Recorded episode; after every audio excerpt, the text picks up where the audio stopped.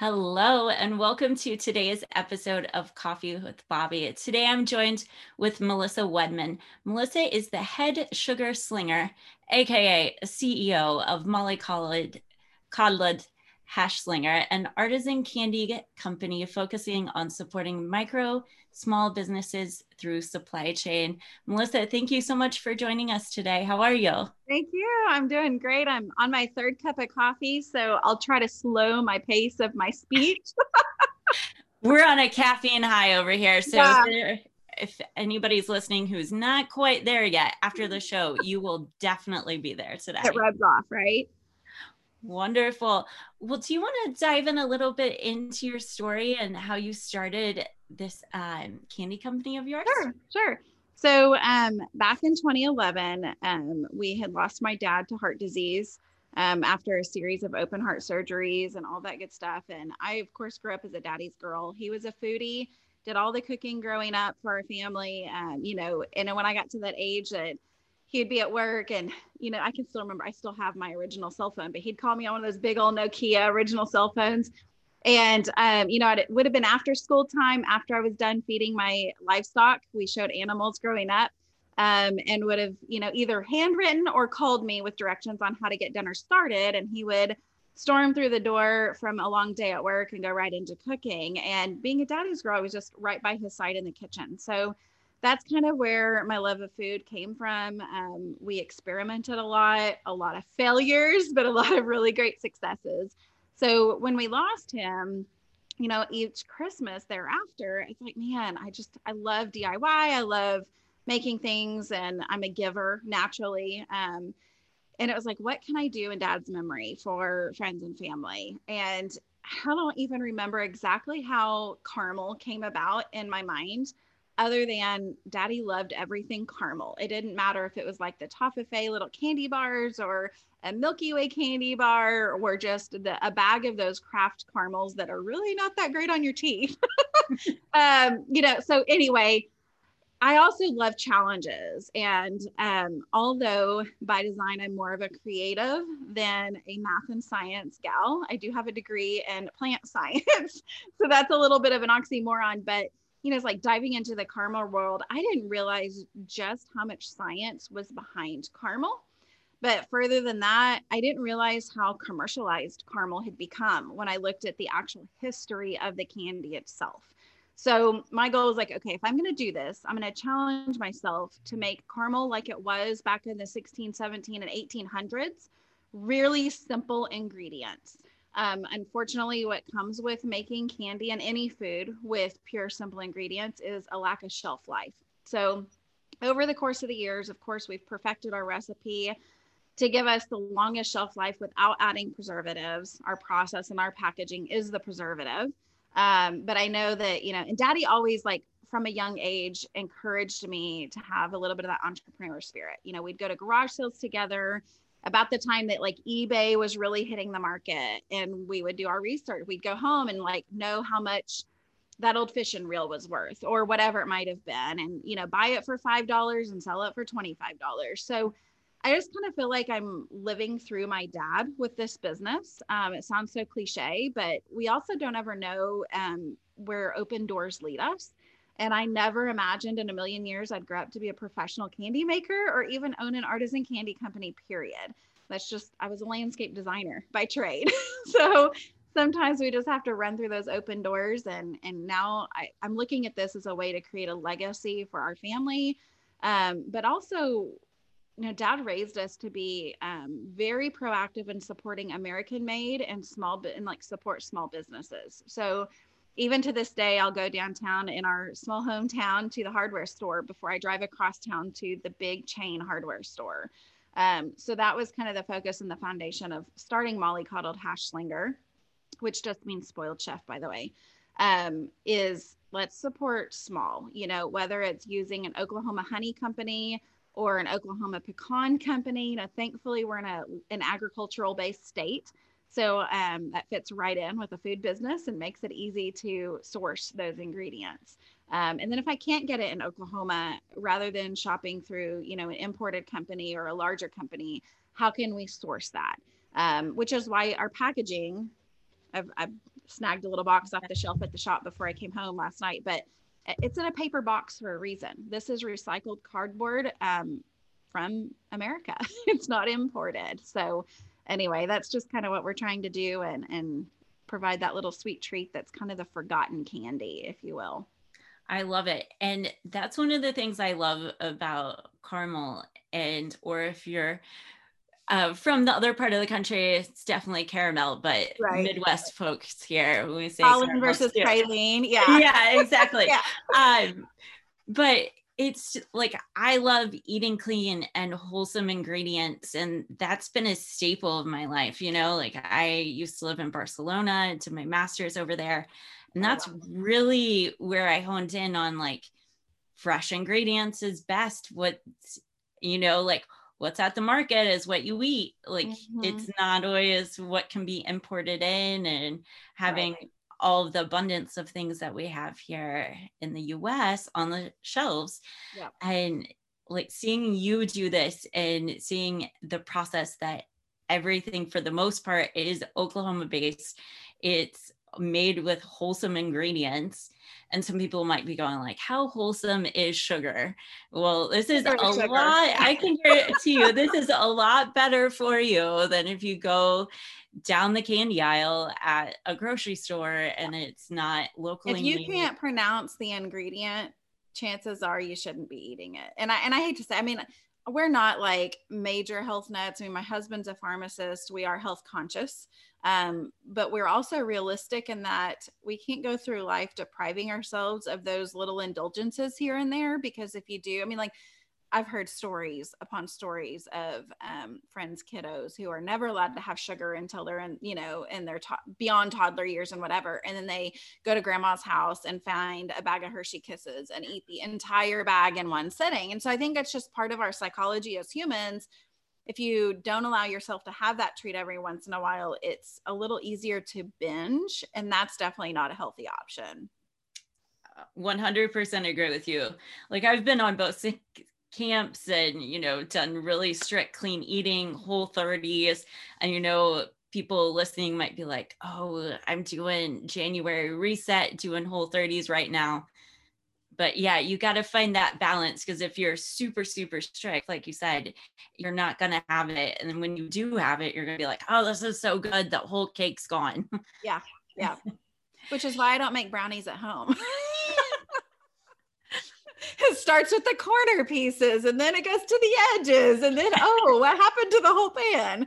Yeah, I don't make brownies at home for that reason.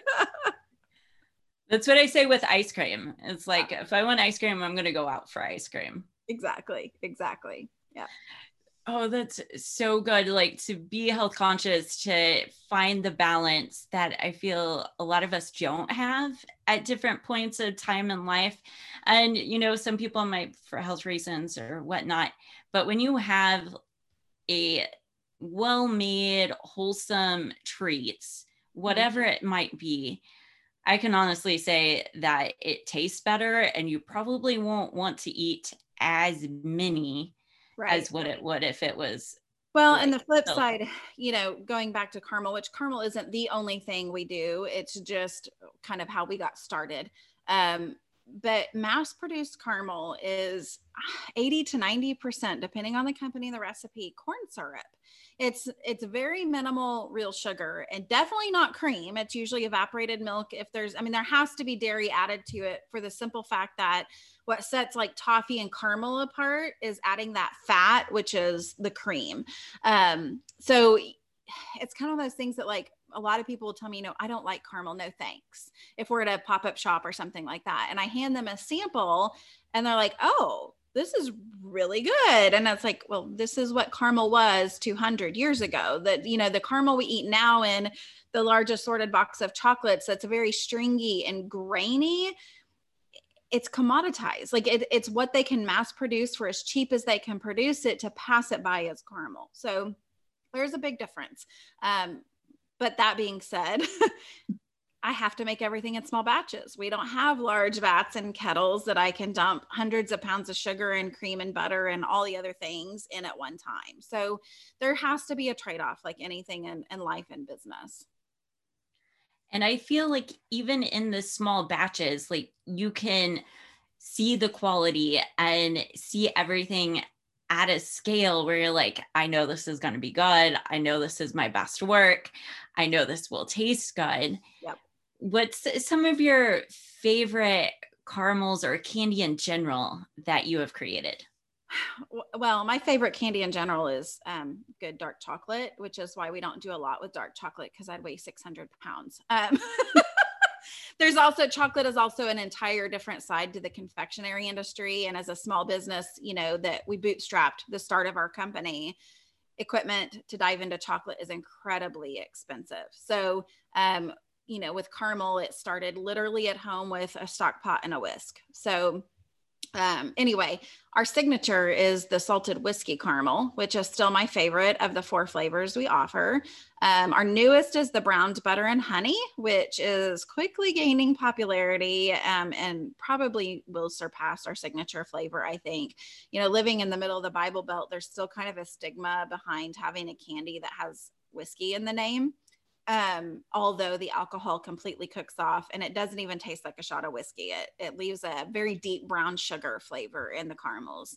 So I think that's why brown butter and honey is kind of picking up in popularity there just in where we live in the region of the United States. But, you know, I really love, like I made pecan pralines the other day at the shop because a friend of ours owns a Cajun restaurant here in Oklahoma City and they're getting ready to do a pop-up shop because with COVID, they've, you know, seen a decline in business. And so I made a round of our pecan pralines to be able to just gift those to her so she can add those on as a little shine of, you know, gratification to her customers that come to this pop-up. So I love pecan pralines personally, but that's also because growing up, we spent a lot of time in Louisiana and love pecan pralines from Louisiana. So ours are very much a New Orleans style praline, but they're not on our website because the shelf life on those is much shorter. So that's something we make to order. A lot of baby showers or corporate gifting orders and that sort of thing. We can customize those options.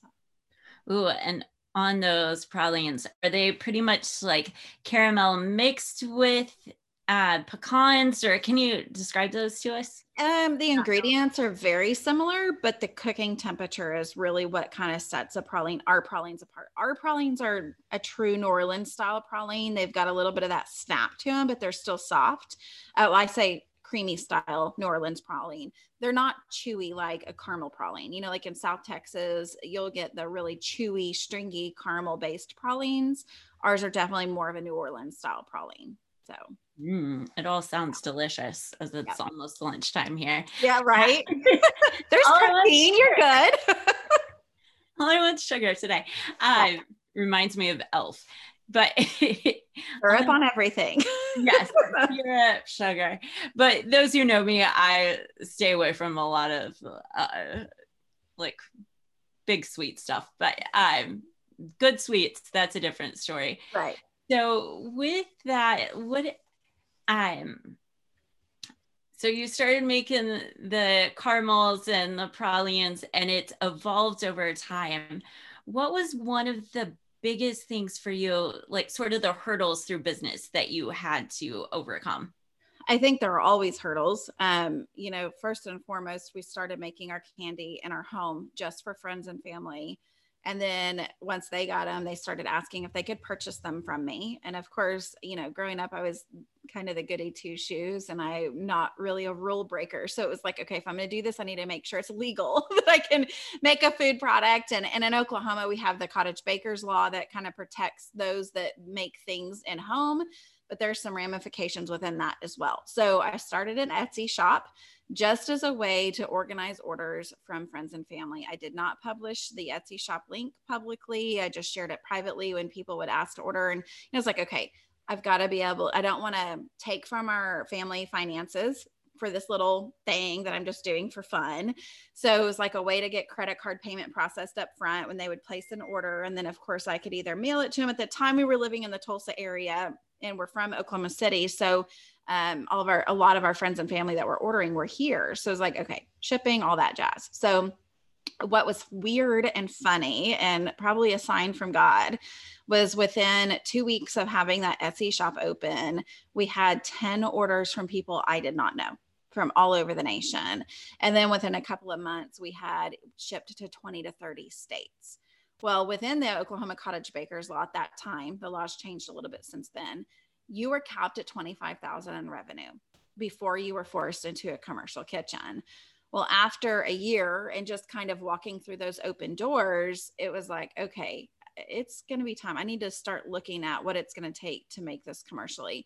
And although my husband and I had operated and run businesses as managers in the past, I had never been in the commercial food industry. I mean, it's a whole different ballgame. And so with all the research and everything I tried to do, so much gray area of do's and don'ts and state to state and FDA and all of these things.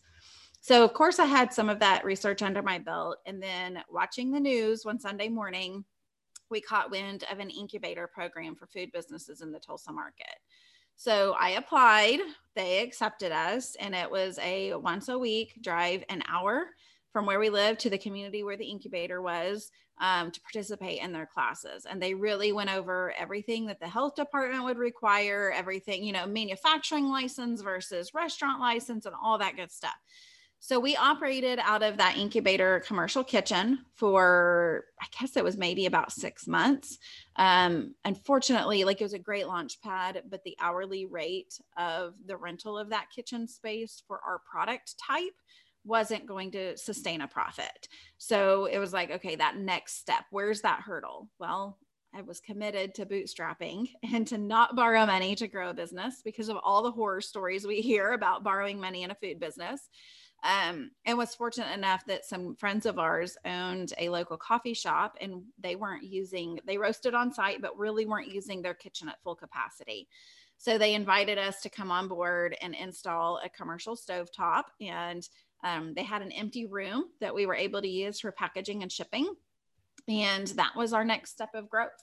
And then not quite 3 years ago, my husband and I really just had this calling to come home. We were 2.5 hours away from friends and family.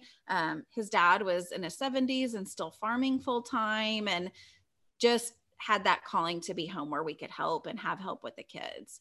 We also knew that if we wanted to grow the candy business, the very small town that we lived in, although they were incredibly supportive and still have some great connections to that community, we knew that if we ever wanted a storefront with the business, that it would not sustain long-term there.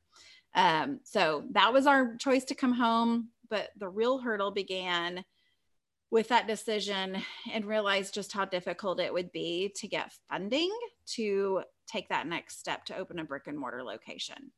So we were promised by a couple of different companies that they would support us. And then when push comes to shove, they flat out weren't willing to support a food business, although we had shown strong profits and all that good stuff. So at that point, we'd already made that leap of faith to move home. My husband left his partnership of a pharmacy up there to come home with the promise we would have the storefront open, and our world was turned upside down. Not only did we lose his dad within a few months of coming home, but we were denied that opportunity to open the brick and mortar that we had worked so hard to get to that point of. So it was almost that, like, starting over again, where do we go from here? But I still felt like, you know, God led us to come home for a reason, and we need to continue to move forward. It wasn't a stop sign. It was just a roadblock. So anyway, the last 1.5 years, I'm back in a coffee shop operating commercially with my state manufacturing license and all that good stuff, with a friend of mine that I had lost touch with for years and years.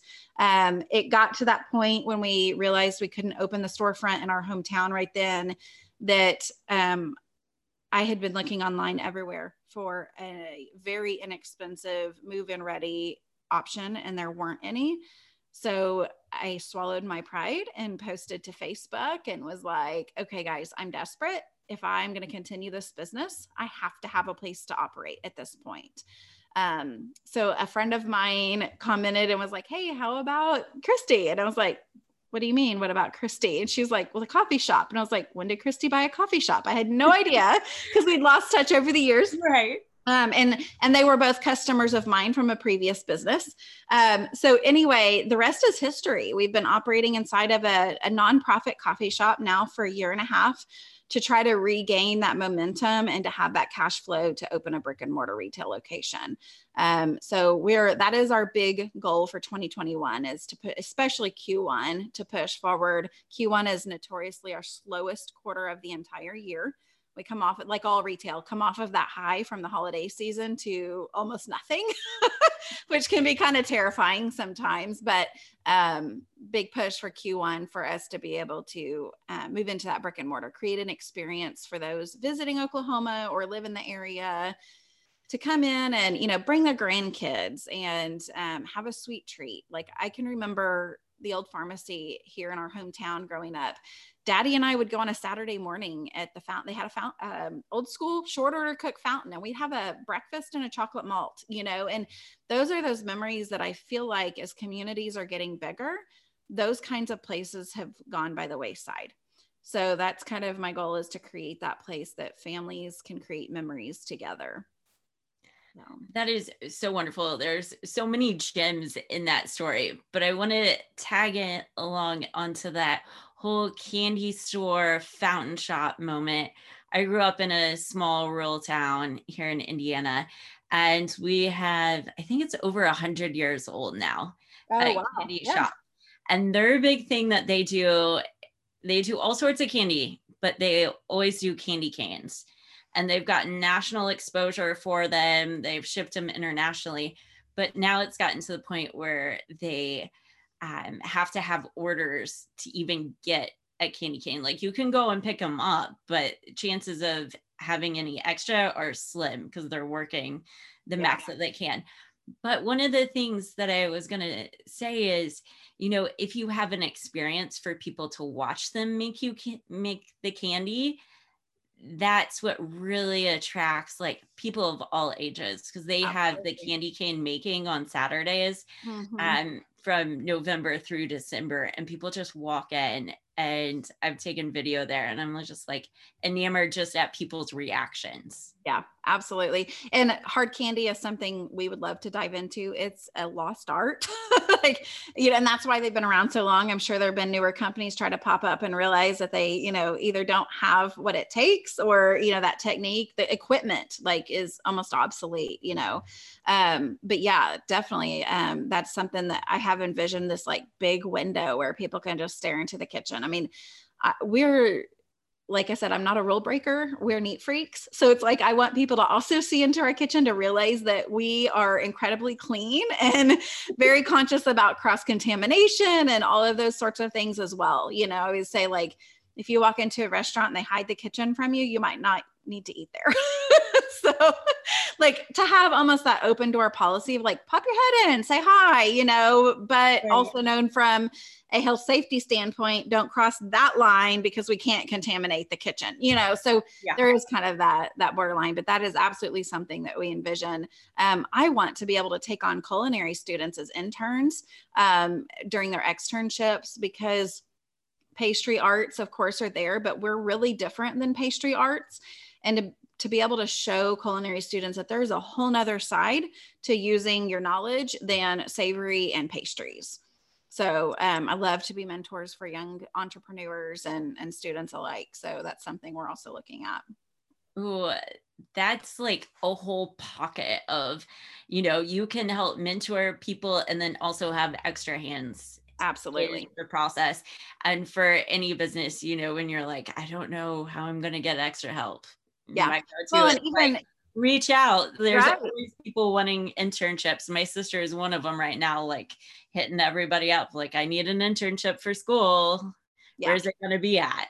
Well, and even, you know, this holiday season, while we're still sharing a commercial kitchen until we have our own, I'm kind of in that position where I have to be mindful of extra help for my business in that kitchen, just from a space and workflow standpoint.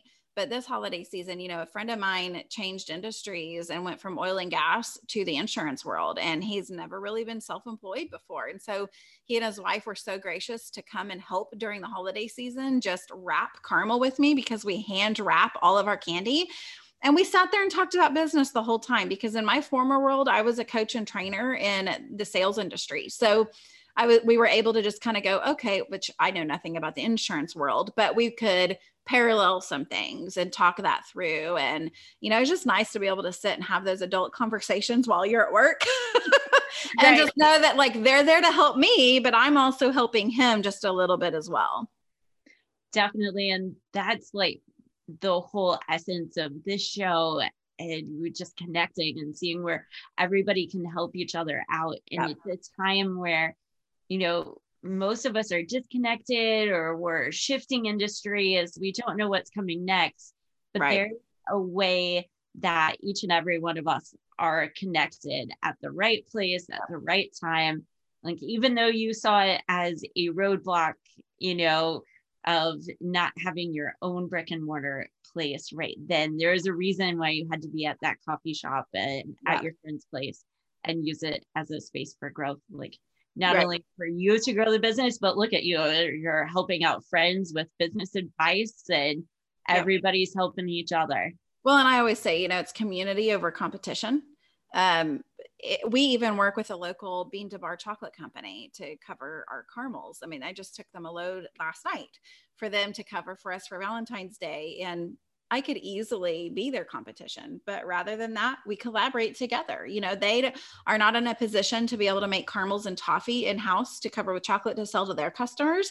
And I'm not in a position to, you know, invest another $5,000 or $6,000 in a chocolate and enrober right now to be able to do that in-house. So we partner, you know, and it works very well for us. They're a newer company, so it's like piggybacking on each other a little bit, but there might be some overlap, but in all reality, there's really not, because we ship nationwide and they're more of a local foundation. So you just have to find that balance, you know? But then in business in general, you just gotta continue learning, you know, podcasts, books, mentorship. You can never stop learning. Teachable. There's so many ways with the power of internet, of just learning, reading a book, watching somebody's video. Maybe one day Melissa's going to teach us all how to make caramels. And, you know, like, the collaboration is key, especially for brands. Like, you don't know who's buying the chocolate, who hasn't tasted your caramel before, and then they're going to be like, ooh, this caramel's so tasty, I need to buy more of this, and who they know. And I mean, it's like a web full of amazingness. Well, and that was part of, you know, starting the company. I came from retail management through high school and college, and I knew how difficult that industry was. No matter which segment of retail you come from, it's difficult, especially right now with COVID. So it was like, okay, if I'm going to start this business, we're going to reverse engineer it. We're going to build a very strong back end before we build that front end. And so many people thought I was crazy, but it also allowed us to bootstrap our growth, you know, rather than having thousands of dollars a month in rent, we had hundreds of dollars a month in rent, you know, big difference. But corporate gifting was something I identified. You know, in high school, I worked for a local gift basket company and I saw that side of the business.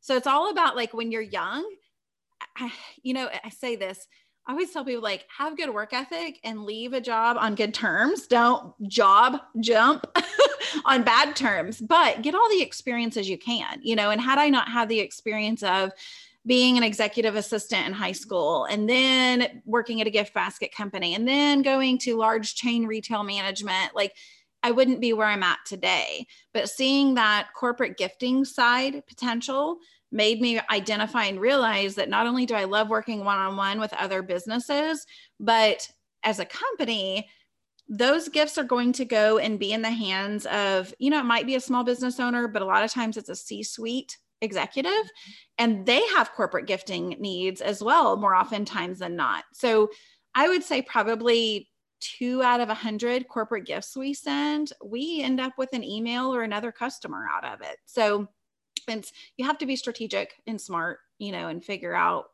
what, how you can diversify without going big from the beginning. Definitely. Another idea that came to mind is the hotel industry, like boutique hotels that want to have something special for their guests that's different, or maybe, I don't the boutique hotels are different from the major chains, right. Platinum or diamond members, but being on the road all the time in the past, like that was one of the special touches, you know, there a little something. Yeah, if it was a smaller place or an Airbnb and they put the extra touches in, it was like, oh, they really cared today. And it's more not, than mint on the pillow. Yeah, it's not just like another bottle of water, which is great, right. And all, but it's like, oh, this is a nice touch. I don't know. I really value when I get those free bottles of water when we travel. Like, you know, we always joke, like growing up, we stay, like when we would travel, it'd be a quick weekend trip for my husband and I both. His dad farmed. My dad worked a lot. He was in the construction industry. And so he traveled a lot with work and was out of town. So we didn't get to vacation. But when we did, it was like 2 and 3-star hotels. Well, you know, one of the perks to working your tail off and being self-employed is sometimes you get the luxury of staying in a 4- and 5-star hotel. But the funny thing is the higher the stars, the less amenities you often get in those hotel rooms. So, you know, gone are the continental breakfast and gone are the breakfast buffets and, you know, that sort of thing. And I value that free bottle of water rather than a little tag being on it saying it's $3 if you open it. I can relate, but sometimes like there's differences I've noticed, you know, like the Marriott's with their executive lounges where they sort of come for that. Yeah. But I've seen it literally everywhere from like 2-star hotels to 5-star hotels. But yeah, there's definitely appreciation that goes into it from the hotels. I even sort of lived at a hotel when I was in Barcelona the first time I was there. But yeah, they turned into my family when I was studying abroad. And most people are like, Bobbi, you're living in a hotel. And I'm like, it's amazing. I speak Spanish with the manager. We have an hour-long conversations. Oh, I'm awesome. So yeah, there's different levels of hospitality wherever you're at, but I've seen across the board, no matter where you stay at, they always. Well, and I think, you know, there's so much, and I can't remember who said it. I was on a podcast recently and it may have been even a quote out of a book, but it's do for one that you wish you could do for 100. And that's so true. Like we try our best to handwrite notes on every single one of our website orders. For our B2B clients, we handwrite enclosure cards on their behalf. Like, a little handwritten note is such a lost art, but it means so much to so many people. But every now and then, if I'm seeing that, you know, one of our Instagram followers who is a customer of ours is having a tough time or whatever, we might send them a little treat in the mail or a little handwritten note. Like just do for one person what you wish you could do for 100 others, you know, instead of paralyzing yourself thinking, I want to give to the whole world. Well, we're not millionaires. We can't do that, but we can brighten one more person's day. I love this. Like you're preaching to the choir here. I was in event marketing. It was all about surprise and delight. Many of the events I worked, and that was literally what brighten my day. Like I would get so much joy out of working 12-15-hour days just because I knew I got to surprise 10 to 15 people. Having like incredible experiences, no matter if I was at an IndyCar track or, you know, working a golf tournament, but having those moments and seeing the expression and the gratitude afterwards, like you never know who you're going to meet. You never know how one, like you said, that you may not be able to change the world, but you can change one person. Right. Well, and that's, you know, even with corporate gifting, we try to encourage companies to, I don't want to say to not send a gift during the holidays, but if they have a tighter marketing budget, to do a surprise and delight campaign. And it might be a smaller price point, but that gift is going to stick out much more in their client's mind forever if they send a gift at St. Patrick's Day over Thanksgiving or Christmas, you know, and to have that personal touch, you know, I hate to say this. It's like, don't send a promotional item calling it a gift. Those are not gifts. People don't get excited over you sending another logo travel mug. I'm sorry, they don't. Like it goes in the Goodwill pile possibly, you know? So you like really find that world, that quality small gift that makes that recipient go, oh my gosh, like they put a lot of thought into picking this item out, you know? But it's like, I tell people all the time, if you're a small company with a limited marketing budget to send a gift, Don't send it at the holidays, because if it's going to a C-suite exec, they're getting, dozens of other gifts at the same time. And they may not even have eyes on your card at that time. It might be their assistant. It might go in a pile in the lobby for other employees to take home. So your branding is out the window, you know, but that's kind of that whole mentality, like you said, is like surprise and delight. So pick those times of the year, random times even. It doesn't even have to be tied to a holiday, to surprise and delight those that you appreciate. And it's even better, I feel, if it's not tied to a holiday. Yeah, right, right. So if it's some random date, March 22nd, you know, or... Well, that goes along with spring solstice, but you know, or April 12th, like something super random, you know, even with Valentine's Day coming up, and it's a big push for the candy industry and so forth, or florists and so forth. My big thing is like, I'm not a huge fan of Valentine's Day at all. And I have a boyfriend and everything. I'm like, don't spend the extra money. Don't do it. Like, you show love every single day. It's not meant for one special day. Yeah. And the same thing goes in business and in marketing. Like, if you can surprise somebody, and it doesn't, like you said, doesn't need to be tied to a holiday, just because you care about that person or your consumer or a client, just, you know, search, scroll. If you like caramels, like, go to Melissa's website, hit buy now and ship it to them. Like, things like that mean so much. Well, or just in everyday life. If you're driving down the road and something reminds you of one of your clients, that is the time to send a gift and to include that note of, hey, happened to see a billboard about XYZ and you popped into my mind and just wanted to pop in and say hi. Here's a little sweet treat or whatever it may be. You know, like, you really don't have to overthink it. Like, you just have to act when you think about it. Does that make sense? 100%. Overthinking is paralysis.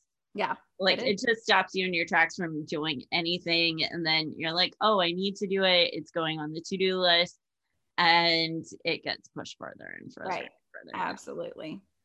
So that is solid marketing and sales advice here today. Something that you didn't think that would happen from talking to candy makers. Right? You know what? It doesn't matter what industry you're in, or if your title is sales or not, we're all in sales. We have to sell our own brand. We have to sell our own, you know, whatever. It doesn't matter. You're in sales, bottom line. I agree. Like, I've grown up with it since I was a little kid. My family had businesses, and, you know, dinner table discussions were normally about sales. So it's one of those things where I was like, I remember, this is a funny story. I remember I was in 5th grade, and I went to school that evening before. We were having dinner, sales, marketing talk. And my parents were doing graphic design and paper sales and printing and everything. And then we went to school, and the teacher was like, what's a ream? And like, no, it wasn't a ream. Term. I was like, reams are paper. No, it was, we were talking about multiplication. And she was like, does anybody know what a gross is? And I was like, yeah, it's 144. And she was like, I've never in my life had somebody know that like that fast. I was like, no, we were talking about it at dinner last night. Yeah. And she knew my parents. She was like, I totally believe you. Like, you guys talk about business all the time. Well, and that's, I mean, even my childhood, you know, my parents never talked to us like kids or babies, you know, even like growing up very middle class, and even sometimes lower middle class, depending on the time of the year in Oklahoma, if dad was slow with work or not. We lived, you know, paycheck to paycheck, and like so many people do, but rather than me going, and I can remember this vividly, Super Nintendo was coming out. And my little brother and I wanted a Super Nintendo so bad. And all of our friends were getting Super Nintendos, and we couldn't afford one. And I remember dad sitting down with us. Instead of saying no, he explained why. And we sat down with the budget and figured out what we could do to earn that Super Nintendo. And I can remember walking into Walmart and getting that Super Mario Brothers, you know, edition of the Super Nintendo, which I still own, by the way. My kids now play it. But, you know, it's like growing up, like those conversations helped me as an adult and kind of jumpstart my entrepreneurship way earlier than you know, some of my classmates probably, because their parents didn't afford them that opportunity with those conversations. So it's funny where some of our childhood, like we look back and at the time we were like rolling our eyes and frustrated and bored out of our minds. But then you look back and you're like, oh my gosh, thank you so much, mom and dad. Like, I appreciate it so much. Like I soak things up like a sponge. Yeah. And having these conversations, I've met people who, like you said, like haven't had these conversations. When they walk into it, it's a whole new world. And you're like, no, it's dinner time. Like, let's talk about what happened. Or if there's, you know, my mom's still in business and she used to have a travel agency and so forth. Like we've been around it for ages. Yeah. And so it's like inherent. And then you look at other people and you're like, oh, you didn't talk about this. And I'm like, okay. Well, like, it's kind of, you know, I don't want to say college degrees are overrated because they're not, they have their place, especially depending on your career path. But I would much rather take somebody that grew up with parents that explain things like mine, that has no degree at all and has motivation and drive to learn, than I would somebody that, you know, went to college because mom and dad paid for it and really don't have a passion for their MBA or whatever it may be. I mean, there's a vivid difference between the two. And again, I'm not saying that college degree doesn't have a place. They do have a place, but it really depends on the person, you know, and I think there are just as many, if not more successful people, millionaires out there with no degree as there are with some. So you just have to know your strengths and weaknesses. And also if you have a passion for something, right, and you act on that passion and are actively doing it and finding a way to succeed, whatever your definition of success is, I feel like when you learn from people that have those qualities, it's totally different than somebody who is 100% disconnected. They hate their job. They might be good at it, but that vibe of like, I hate my life. I don't know why I'm doing this today, but I got to make 100 sales calls this week. And hopefully a few of them sign on, you know? And not everyone is born to be an entrepreneur, but I will say this, if you hate your job, find something else. Like life is literally, and I know that's easier said than done in a lot of situations, but there are little things you can do to get to that point. Life is incredibly way too short to be miserable in your job. You know, it literally breaks my heart when I see Facebook posts from friends of mine that talk about the misery of their career. And it's like, can I just like have a conversation with you and let's pick apart what you are passionate about and see if there's a path you can take, like a side gig for a little bit, you know, which is so cliche, but you know, sometimes we have to start in baby steps. But it's like, if you hate Sundays because you are not looking forward to Monday morning, you're not doing something right. Like you either need to change your attitude or you need to change your job. One of the two. Something major is wrong. Yes. Like if that is happening, if you're listening to this and you're like, that is me, I don't know what to do. Seriously. If you have kids at home, your kids are watching. So you have to, you have to think about who's watching you with these situations. And if your kids are watching you be miserable, all it's doing is encouraging them to choose a miserable path as they grow older. So you have to set that example and just be that open book for your family of, hey, I'm not happy. Like, what can we do as a family to get through this while I find something that I am very happy at, whether it's a business or whether it's a new job, it doesn't matter. Don't be miserable. Yes. Send us a DM. My DMs are always open. Send me an email. Like, I'm more than happy to chat with somebody. If you're going through this and you're like, I don't know what to do. Yeah. I live for the weekends. I don't want to go to work on Monday. Monday is my favorite day of the week. And people think I'm crazy. And that's because I've been so blessed to truly find something I love.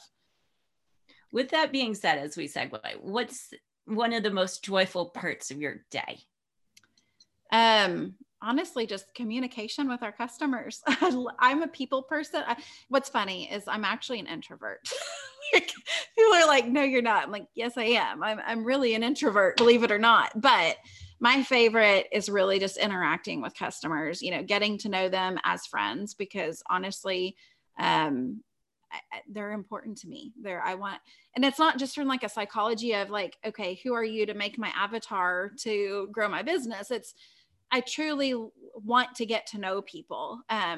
I love knowing people from all over the world and all over the country. And I just hope that I bring a little bright spot if they're having a rough day, but more importantly, like to show the appreciation because they're the reasons we're growing and getting where we're at. And if we can grow and get where we have this vision, we're supporting more small businesses through our supply chain and we're able to employ more people. So it's kind of this big symbiotic relationship, but it's my bright spot, like getting a DM from a customer or getting an email reply or reading the reviews on our website. You know, it's kind of that after a very long, like in the Christmas season, when we're in the kitchen 12 to 16 hours a day, getting that review is kind of that carrot that goes, okay, I'm physically exhausted, but I have to keep going.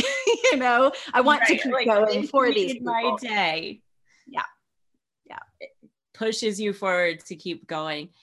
Is it harder right now to have those customer experiences, or is most of your business still online where you get the emails that are like, I love this, or the unboxings or? Yeah, because we've not had a brick and mortar, in a lot of ways, nothing has changed for us. Other than that, the fear of the unknown that so many small business owners have right now. The biggest thing I miss right now is trade shows and pop-up shows that, you know, we're hoping in 2021, some of those will safely happen again. There were a lot of large, you know, home and garden shows and industry trade shows that we would go to promote corporate gifting and whatnot. I miss that interaction. I miss going and doing those events. But at the same time, I know that there's a time and a place for that. And until they can safely happen again, it's not. But I crave that interaction, you know, even just being out in the Oklahoma City community to go to networking events again, like I'm chomping at the bit, ready to go. So yeah. Well, to meet my friends, I'm ready. Right, right. Like no offense, but I'm over Zoom. I want to be able to hug you, Bobbi. I mean, obviously we're not in the same state, but you know, so anyway, it's a little different here in Oklahoma, I feel like, than other, you know, states and communities. Some things are starting to open back up in that world. And, you know, it's just different right now, but I think we are all craving that human interaction. So definitely. I mean, I'm very similar to you, like super people person. I love meeting people at coffee shops. And there was a point this summer and I was in Houston and staying with family. And I was like, guys, like I need friends. I love you all, but like I need somebody else like to talk to. And they're like, well, coffee shops, they're still closed. I don't know. Go for walks, go for runs like you would normally do. And I was like, I've been waving at everybody, like trying to make friends. And then it got to the point where I was sitting like on the back patio and I had seen these two guys walk consistently through the neighborhood when I would go on runs, and I'd see him over like when I was having coffee outside. And I was like, I need to know these people's names. I just introduced myself. And I was like, hi, I see you literally every morning. I see your son when I go out on runs. Like, I just need to know your name so I can say hi the next time. And we had like a 10-minute conversation. And he was like, oh yeah, you've probably seen my wife. She walks through alone, but she's out and about. I was like, oh, I totally know who she is. Like, yeah. Well, and you know, I think more than anything, COVID has made us realize in some ways how much social media has not replaced human to human interaction. You know, like for the last 5 or 6 years, we've heard all these people, oh, social media has replaced the world. And, you know, some of the older generation hates it and whatever. If anything, this proves that humans crave like in-person reaction. Like that's what God created our creatures to be. Like we're not solitary animals. And I think that once things do safely open back up again, we're going to see a lot of people drop off social media and value being able to be with each other again, you know, or at least I hope that's what happens, you know, or have more of a balance. Right. Right. Yeah. And then the flip side is as a business owner, you know, who's had to pivot and change the way they operate business right now to survive, you know, it's kind of made me go, okay, first of all of our eggs can't be in one basket. Second of all, thank goodness for social media, because if it weren't, you know, we'd really be in trouble. You know, it's difficult. And like, I even told my husband, it was at least 5 years ago, I started to naturally watch this gravitation, especially in Oklahoma, of people not wanting to do business with large chains as much anymore, whether it's the grocery store, the pharmacy, the hardware store. So many people on Facebook griping and complaining about a lack of customer service and realizing that big chains were ruining our interactions and how we do business. And so I told my husband back then, I said, I see this kind of shifting. I said, but it's going to take a violent shove of some sort for people to realize that large chains have killed mom and pops, and we really need those mom and pops because, you know, what is it, like 65% of employment is all through small business in America. So what happens with something like COVID when a lot of these businesses shut forever? You know, we're hurting a lot of communities. And here is that violent shove. You know, unfortunately, so many have had to pay the price of that violent shove. But I think more than anything, everyone's seeing the value in doing business with a small business over a large chain through COVID because it's their neighbor's career that's in jeopardy, or, you know, their mom's best friend's business that's in jeopardy or whatever it may be, rather than a board exec that you don't even know from another state. So support local. Absolutely. That's all I've got to say. Like these times I've worked for larger brands, you know, helped out small brands as well, but it's the time, like, you know, help your neighbor. Like this, I can promise you that our team does a little happy dance, no matter if you're buying one $13 box of caramels or if you're buying, you know, our $75 gift set. We do a little happy dance with every single order that comes through because it means that we can, you know, support one more business. It means that we can, you know, support payroll or whatever it may be. Right. So, you know, like think of that when you're supporting a local business, somebody behind a screen or behind the doors is doing a happy dance. And you don't want to see me dance, I promise. Like, oh, we do. I want to see that post later of like, you guys check in. I don't know what your back end is, but if it's Shopify app and it comes through and then everybody is back there dancing. Yeah, definitely, for sure. That's what we all want to see. Melissa, what's one of the biggest blessings over the past year for you? Really that violent shove for others to have supporting local on their radar. We've thankfully had some national media exposure that we're doing segments on that specifically, and that's helped tremendously. Now we just have to hope that it keeps on going and that we can do our part to continue to earn those customers to come back to us. So probably that media exposure has been the biggest blessing for us the last year. Amazing. Where can people find more out about you, about the candy company? Sure. Our website or social media, mollycoddledhashslinger.net is our website. I know it's a mouthful, so please don't cuss at me while you're typing our website name out, but you can click a very easy link just by following us on Instagram or Facebook right from those profiles. So we'd love to see you. And LinkedIn, of course, you can reach out to me personally on LinkedIn. We also have a business page on LinkedIn. I've been trying to be a little more active on that platform because I love learning from other colleagues around different industries. So. Wonderful. Well, I will make sure to tag the website, social media links will all be in the captions and show notes wherever you're watching or listening to this episode at, and you can connect with Melissa and all of her candy, caramel, pralines, deliciousness in your life. See them on your screen and get motivated to buy some and have some in your life too. Melissa, this has been such a joy having you on the show today. Thank you so much for joining us. Yeah, I'm so glad we found each other through LinkedIn. Yes, this has been amazing. For everybody who's watching today, I just want to leave you with this. If you are going out and buying something today, I don't care if it's food, hair salon, retail, candy, you name it, try to support local. Do your part, help out the local businesses in your neighborhood. And, you know, somebody out there is doing that happy dance as well as Melissa's doing when the orders come through. Well, and to challenge that one step further, Bobbi, anytime you make a shopping list or your to-do list, and it's something that you need to go and purchase, think to yourself, challenge yourself, 1 in 5 items on that list, what can I do to buy local? Whether it's a new doorknob, you know, like, can I buy this local? And if you can, please go buy it local.